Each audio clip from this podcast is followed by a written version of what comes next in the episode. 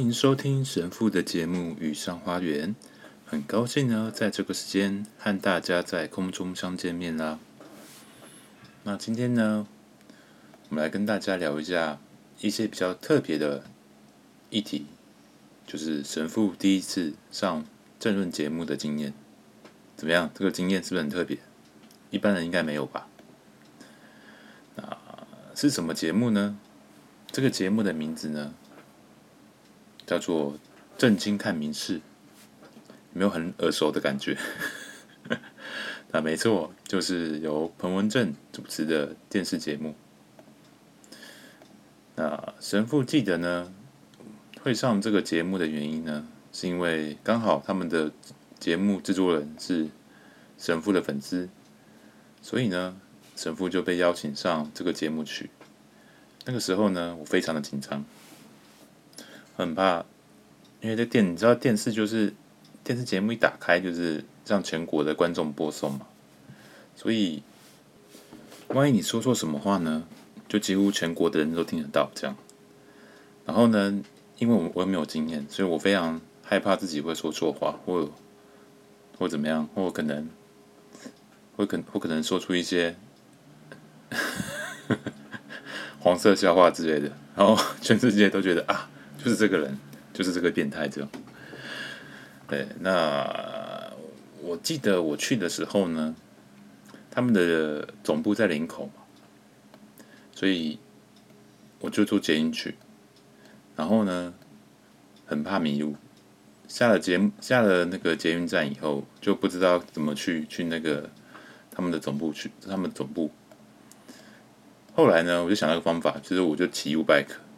然后你就看到一个穿着西装的人，在寒冷的天气中，一边骑着一边往电视台前进。然后这个人呢，他是不久就要就要在全国的电视节目亮相的人，非常的 非常的戏剧化，这样很像是在拍那个电影嘛，《楚门的世界》这样。嗯，那我进去这个电视台呢，其实并没有想象中的。呃，那么富丽堂皇，就民视的总部，它其实是可能是新搬去的吧，还蛮破旧的。然后我就看到一个非常大的大厅，然后很多地方都在施工，然后有柜台上面有一个人要我签名，这样。他签名的时候，我就我就在犹豫啊，说要不要签真名？对啊，因为我怕签了签了会什么，签了以后就等于是。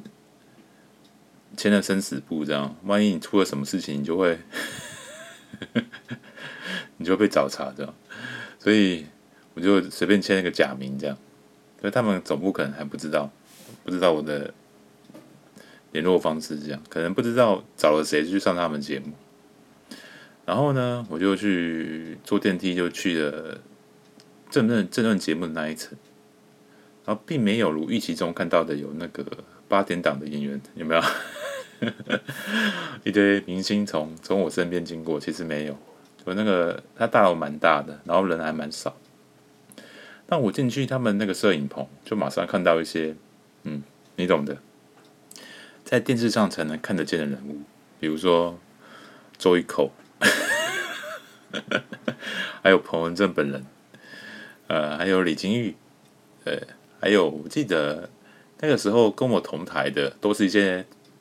我那个节目的最强棒有没有？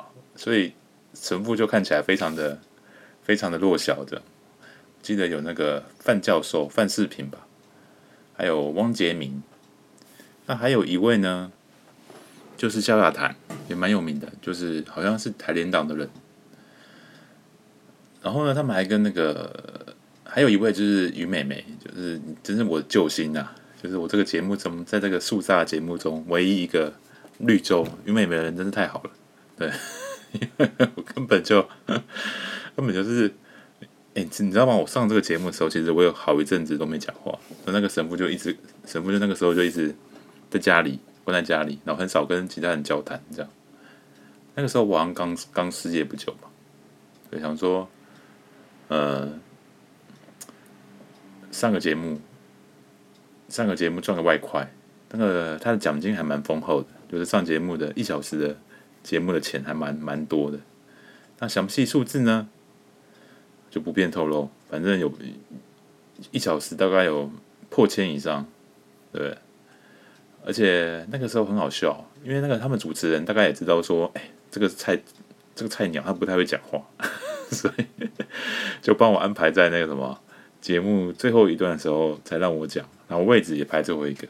啊，这个这个不是什么看不起我什么，我知道他们这个安排是有深意的，对，因为你如果你是一个新人，你根本就没有上过节目的经验。那你坐第一排第一个，你就是找死。那个那个节目是给周玉蔻，那个位置是给周玉蔻坐的，不是给我这种人坐的。然后，然后我进去的时候，最有趣的一件事情就是，那节目制作人就过来跟我握手，说：“哎，神父你好，你好，终于终于见到面。然后可不可以拜托你一件事情？他要提出个要求，说我可不可以不要用名为变态的神父当做节目的名来宾的名字？” 然后，因为后来我后来我就想说，他们为他们为什么会有这个要求？第一方面呢，就是这个名字看起来非常非常不正式，就感觉是来乱的嘛。可是你比如说，你怎么可能会在这样节目上面看到什么变态啊、神父之类的？这样感觉很不尊重观众。这样，可是那个时候，嗯，我觉得最大原因还是因为彭文正他是基督教徒。所以我这个名字刚好可能 跟他的信仰有冲突，这样，所以我想说啊，不行，这个我就是要用这个名字，一搞上去就是一炮而红，就是很坚持我要叫名为变态的神父。那他们他们节目人真的很好，就最后还是给我给我用这个用这个名字来介绍介绍我这样子。那我印象很深刻，就是当名为变态的神父从文正兄的口里说出来。哇，那个感觉实在是妙不可言呐、有一种好像跨过了一条线的感觉，对不对？对，那我真的很感谢彭文正兄，他没有因为我是一个网友或者是一个网络上的人物，就就觉得就觉得很很险恶或者怎么样看不起这样，没有，他是非常非常对我非常非常尊重的，就是很像是一个同伴的感觉这样。他开开场介绍我呢，也是也是落落长，但我还记得他怎么介绍我的。他说网络上有一个非常知名的自由作家，叫做名为变态的神父。然后，那么今天是他第一次来到电视台露脸，然后跟教廷呢就请了个假，这样子，好，非常有趣。然后他说，他强调说，哎，事实上他不是神父。他不是真的神父，但是呢，为了避免破坏与梵蒂冈微如微软的关系，所以我们把它改名叫神父。但是呢，观众朋友不要以为他是真的神父哦。好，我们以后就叫他神父。啊，但是他真的不是神父。哎呀，我要讲什么啊？好，就是神父。对，就是 非常有趣的一段开场，大概是我看过。有史以来，政论节目最好的来宾介绍。啊，各位各位听众朋友，有兴趣可以去搜寻这一段。二零一八年十二月五号的《正经看名师》，你会看到，你会看到神父在那边，然后看到有史以来可能世界上最棒的来宾介绍。呃，那个时候呢，他这样介绍完，来宾都在笑，对，然后周玉蔻就很高兴的说：“哎，你怎么可以找到他？好厉害哦！” 好，我记得，我记得我说的内容就是柯文哲他不是雅斯伯格症，为什么不是雅斯伯格症呢？因为雅斯伯格症，第一个他不会说谎，然后说到这边就是于妹妹就开始在旁边偷笑。第二个重点呢，就是他雅斯伯格症不会推卸责任，然后于妹妹就笑得更更大声。但那个在那个瞬间，我就第一次有了。上节目的真实感，然后也就可以放心的一路的说下去。那我就讲到说，哎，雅斯伯格症啊，万一真的遇到这种大巨蛋的问题，他的反应不会就说，哦，这个不是我的事情，这个和我没关系。如果一个雅斯伯格症当上市长，他的反应一定是，我一定要把这个大楼炸掉。然后在场的在场的来宾就是非常的震惊，对，他们第一次听到雅斯伯格症会这样干。没错，雅斯伯格症就是一个很思维固着化的情形，但是他们的心灵呢，其实非常的淳朴和善良，所以呢，他是根本就是不太会讲双关语的。对，我们都知道柯文哲最喜欢讲一些双关语，比如说“乐色不分蓝绿”，或者是说“双城论坛”，放我一个人对付阿共这么演这样。雅斯伯格症他是他是不会，他哭泣就是哭泣，生气就是生气，然后对的事他就是这样讲，然后遇到遇到觉得错误的事情，他就会想办法拼命的去修正它，这个才是真正的雅斯伯格症，对。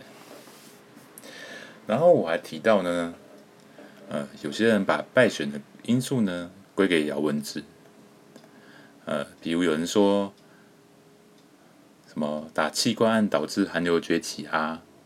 诶、还有一种说吴祥辉害死姚文智这样。对，那个时候选举已经结束啊。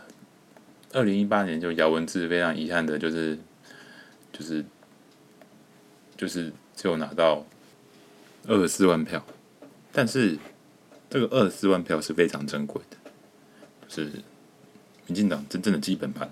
二十四万票，二十四万票，明知道会输，也要去 投给心目中理想候选人。这个就是民主价值彻底实现民主价值的一群人，非常的令人尊敬。这样也是民进党最后的最后的 呃最后的希望，呃最坚定的支持者。对，好，那那个时候我怎么解释呢？我就说。这个是虚假关系，那什么是虚假关系呢？就是明明没有关系，就说它有关系。对，那我举的例子就是，冰淇淋销售最多的时候，就是游泳池发生溺水事故最多的时候，所以卖越多冰淇淋，就越容易溺水。这个是错误的，能接，对，不能接受的。为什么呢？因为呢，夏天嘛，夏天本来就很容易，夏天就有很多戏水活动啊，对啊，夏天就会卖很多冰淇冰淇淋嘛。那你不能把这两个无关的事情嫁接在一起。真正的原因就是因为游泳人变多了嘛，啊，游泳人变多，自然就容易溺水。啊，你不能说，哎，我吃很多冰淇淋，然后就会死一个人，这个就是很莫名其妙。那我就来破解这个柯文哲办公室发出来的。奇怪的归因，这样错误归因。那我记得我还分析说，为什么柯文哲他可以骗这么多人？然后我就讲说，这个就是一个打破第四面墙的概念，有没有很专业？然后我还用了一个心理学的术语叫“哥自怀疑”，就是当一个政客呢，他走下台去跟你握手或干嘛寒暄的，或者是在你面前表演一些很不像政治人物的面相。那你会觉得他是真很真，很会觉得很会觉得说很像阿北很会说实话，可是其实呢，其实呢，这是因为你的你原本对人的怀疑有没有？已经被消除掉了，就很像我们进去电影院里面，呃，我们看到铁达尼号会大哭一场，那不代表说。我们真的认为这个铁达尼号，呃，沉船的事件发生在我面前，或者 Jack 跟 Rose，他是就是在我们面前，他他们真的快溺死，不是这样。可是当下呢，我们为了要进去这个电影的情境，所以我们会呃假设这个电影院不存在，然后很融入剧情里面，在那个 moment。这 Jack 跟 Rose 呢，他们他们在海上生离死别的场的场景就很像是真的，这个就是所谓的打破第四面墙。啊，我就说柯文哲就是用这个方式呢，带领大家进入一个完全不相干的平行世界，这样。嗯，但我这个论点呢，我有那个萧亚谈好像听得很很开心，就一直看着我这样，感觉好像找到指引这样。不过很可惜，我们没有没有再多说两句话这样。好，那这个就是神父呢第一次上政论节目的经验。然后这个节目我真的非常喜欢啊。对，虽然他后面就是被关掉了嘛，第一次上节目就被关掉了。对，那原因当然有很多了，反正就是我我记得印象深刻，就是他看那一集突然中间一半就断讯这样。那我当然当然有有出来帮这个节目说一些话，然后也有被出征。对，因为那个时候那个彭文正好像会比较站在一个呃。批判民进党不够努力的立场，但我可以理解说，他这个方针跟电视台是，呃，或者跟蔡英文他是有点矛盾的，因为他批评蔡英文嘛，啊、他是用恨铁不成钢的心情去批判，啊、可能那时候的电视台的制作人或者是呃节目的老板。对，他会觉得说，这会让他们退无可退，因为你说，如果你骂我很烂，或者是你这些国民党骂我很烂，或怎样的，那其实我是可以接受的，因为这敌人嘛。可是如果是自己人，他是从恨铁不成钢，那其实我是很难反驳的，就会，就会，就会，就会，呃，置入一个退无可退的境地。但退无可退，我也不能。反驳你，那我就只好把你关掉了。所以我觉得有这个成分在里面。那很可惜的，最后文正兄他还是走向了跟跟神父不一样的道路。那那不能否认他是一个蛮好的主持人，对。然后，那很多人就是听说网络上会有一些人说啊，神父就是什么喜乐岛的人啊，上过什么彭文正的节目啊。那我是觉得这个蛮莫名的，对，诶，讲白了，范云也有上啊，对啊，很多人都有上啊，你在干嘛？干嘛只讲我一个？这很奇怪，你 就明明就是很不爽神父的论点，开始找借口来批判神父，这个叫做呃起源谬误，就是你不针对论述进行反驳，反而是针对论述的来源进行人身攻击，对。好其实彭文正他是一个蛮奇妙的人啊，对，彭文正他其实是蔡英文国庆典礼的主持人，那事情变成这样子，其实也蛮令人难过的。但我一直觉得这个事情是有可以双方是可以和解的，可以彼此理解的。如果能坐下来谈的话，可是反正你现在看看彭文正的政经关不了。就是整天在打那个蔡英文的论文，那这个，那这个我就没什么兴趣。对，好，好，我们不能再谈，再谈神不会黑掉。对，然后等等就被出征。嗯，好，讲到出征这个事情，呃，其实有一阵子，比如说在蔡英文跟赖清德在初选的时候，其实我们我跟。蔡英文支持者是冲突的蛮蛮严重的，可是我不会觉得这是一种侧翼出征或干嘛的，对，该怎么说呢？好，我跟你讲啊，就算台派内部被出征，我们跟你讲，跟柯粉出征比起来，被英粉出征其实是一件很舒服的事情。对，我宁愿我的个性是这样，我宁愿被自己人打。对，我宁愿被置入那种退无可退的境地，那我也不会说对方是侧翼，或者是对方是网络霸凌这样。对，我觉得这个是就是一个，你懂吗？揖让而生，下而应，其真也君子。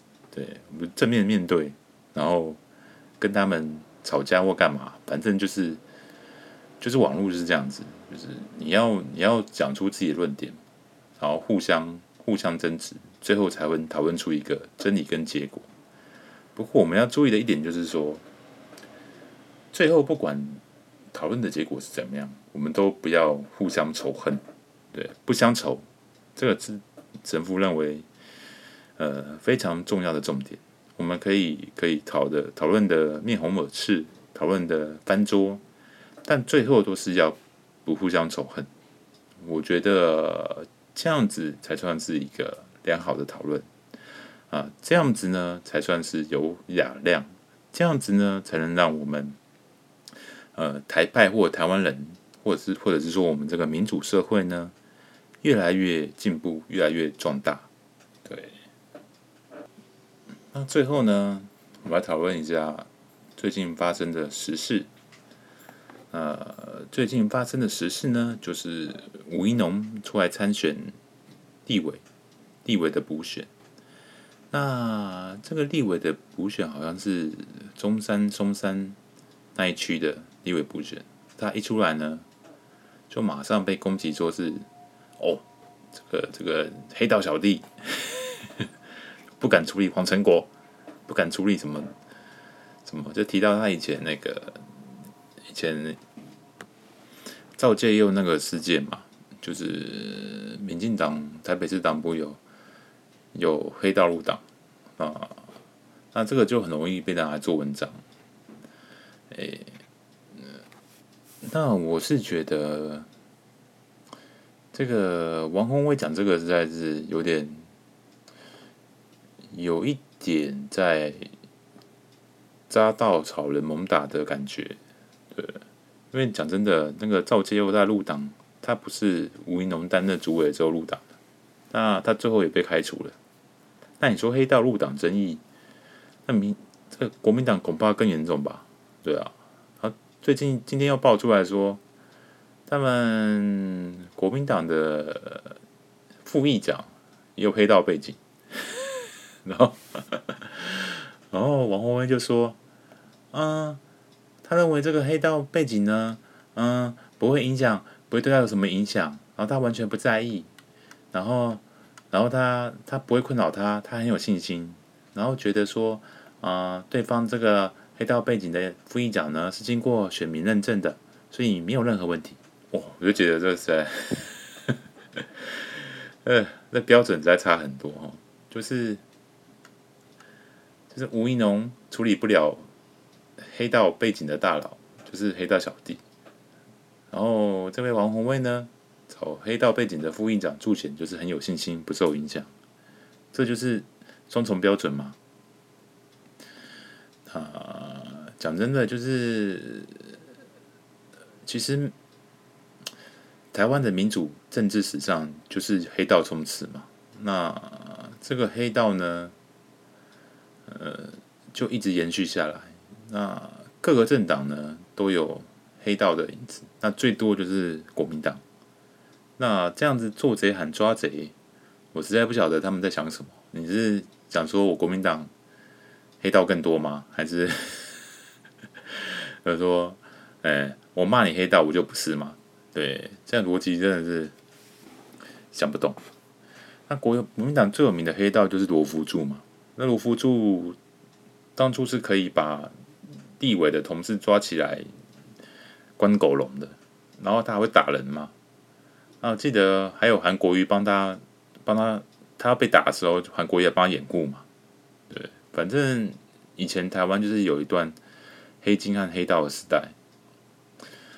那你可以说，哎，各党都有，所以就没问题吗？不是，这个确实是应该要，呃，现代的进步的民主社会确实是要应该。改善这种现象，可是你不能去找一个清白或无辜的人，把他贴标签，然后说哦，你处理不了，你就是你就是黑道小弟，这样是非常违反民主社会的呃逻辑的。然后呢，一方面你又把呃很多有黑道背景的人，你们赋予他公权力。然后放他上大位，甚至当副议长，这种可以掌握呃民间政策有实权的人，你们却对他就是非常呵护备至，好像好像关爱有加，然后好像不以为耻。这个我就觉得这个就是真的是真的是违反民主社会的原则，对，就是。男人你不能，一堆黑道的在骂一个一点瑕一点一点瑕疵的，这个就是违反比例原则。那我们讲一下哈，这个民主社会跟黑帮有什么不同？就是为什么我们我们会反对黑道介入政治？对，诶，黑道他们其实也会投票，诶，你知道吗？他们投票选堂主，然后几个大佬们会聚在一起说讨论我们，比如说我们竹联帮以后要怎样怎样，这块地是谁的？然后这个这个酒店维持的地盘要怎么？这个收入是属于谁的？要怎么分一杯羹？就他们其实也是会有类似。民主的协商机制，可是黑道跟民主政治、民主选举最大的不同是，黑道是没有公共利益的这个原则。就黑道他们纯粹就是为了自己的利益，然后把除了自己以外的其他人当做榨取利益的对象。对，所以你你跟我是兄弟，然后外面的人就是就是羔羊，所以这个就是。呃，黑道跟民主政治最大的不同，对。那所以，我们来讨论一下这次的黑道争议。嗯，所以你说吴怡农他没办法处理他们党内的有黑道背景的人，所以就不应该参选嘛，或者是就应该被讲成是黑道小弟嘛？这个就是在剥夺一个人的参政权嘛？这个就是违反公共利益。那国民党呢？他们对于他们有黑道背景的人，有家族，呃，黑道的儿子，或者是背后就是帮派创始人，那你可以说哦，这个这个都没关吗？不是诶，他们他们会这样子，也是因为要搁置怀疑嘛。就是我找我一个什么硕士生学生的儿子啊，出来选立委或干嘛的，那他背后还是靠谁？靠背后的那个爸爸的势力啊，对啊。找一堆小弟去去帮你盖印章，所以你就选上。所以你你不是说哦哦，因为这个人这个人他很干净，所以就就就他就不是黑道，不是这样。如果他不是黑道，可是却是黑道代理人，对。然后吴怡农本身他是这样代理人吗？不是吧？就是，然后黄成国他其实有。他有担任公职吗？也没有啊。所以就是就是你知道，一个全身漆黑的人在骂一个人身上有一块污点。那这件事情呢，它其实对对台湾民主政治发展是非常不好的。我举个例子嘛，就很多人都讲说不能比烂呐，就是难道说说说国民党黑道就表示民进党没有黑道吗？可以这样吗？那 话不是这样说，民主政治不是比烂，可是你没有禁止你去比较嘛？对啊，你不能说我一直说一个东西烂，然后一直忽略把另外一个党派的犯罪或者是黑道背景当做是理所当然。那这样会造成什么结果呢？这样会造成就是说，你会得到非常多的烂苹果，因为不管什么好苹果从天上掉下来。你都可以想办法说，哦，上面有什么？有虫，这个这个有有瑕疵，所以我不要。然后捡地上烂掉来吃，说这个是没错，因为这是烂苹果，烂苹果就就是要烂才好吃。那你这样只会选出，你懂吗？越来越多的烂苹果，因为好的都被你，或者是不那么坏的都被你排除掉了嘛。那你就一直一直讲单方面的去挑啊，这个叫做单方论证。你就一直去挑特定苹果的瑕疵，这样子你不管再怎么好好的苹果给你都吃不到，因为你你这样传达出来的就叫做说就叫做我最爱吃烂苹果，烂苹果怎样都是好，因为你只是换个说法而已，你只是把烂的当做理所当然，理所当然的好，而好的呢，不管怎样都很烂。对，所以你可想而知，最后呢，烂苹果就会充斥充斥着我们的社会，所以黑金政治或者是怎样黑道黑道治国就是这样来的，所以很讨厌那种，嗯，你你正义有选择性，你就只针对一个小瑕疵讲的跟什么一样，然后呢，对真正的脏污黑道视而不见，这种这种检讨方式，呃，才是助长黑道的元凶。啊，节目的最后呢，我们来分享一个，嗯，在推特上温馨的小故事好了。对，这个故事呢，就是。有一位推友，他说：“他问他爸爸，说爸爸，我以前有没有让你哭过？”结果、他爸爸说：“哦，有一次，有一次在在你很小很小的时候，他把一支笔和一美元，还有一个玩具之类的东西放在他面，放在小孩面前，他想看看看看他的孩子会选哪一个。”他看过一些亚洲人会怎么做，对，这个这个这个习俗就是抓斗吧，就是看看你选什么就是什么前途。对，喜欢笔呢是智力，喜欢钱呢就是喜欢钱，喜欢玩具呢就是爱玩。对，他这么做呢，只是出于好奇和无聊，他想知道我会选择哪一个。对，然后他说，我只是就是那个当事人那个推友。我只是坐在那里盯着那些东西，他则坐在我对面，耐心的等待着我的反应。他说：“我爬过去时，他屏住了呼吸；而我离开了摆放在面前的所有东西，直接投入他的怀抱。他没有意识到自己也是选项之一。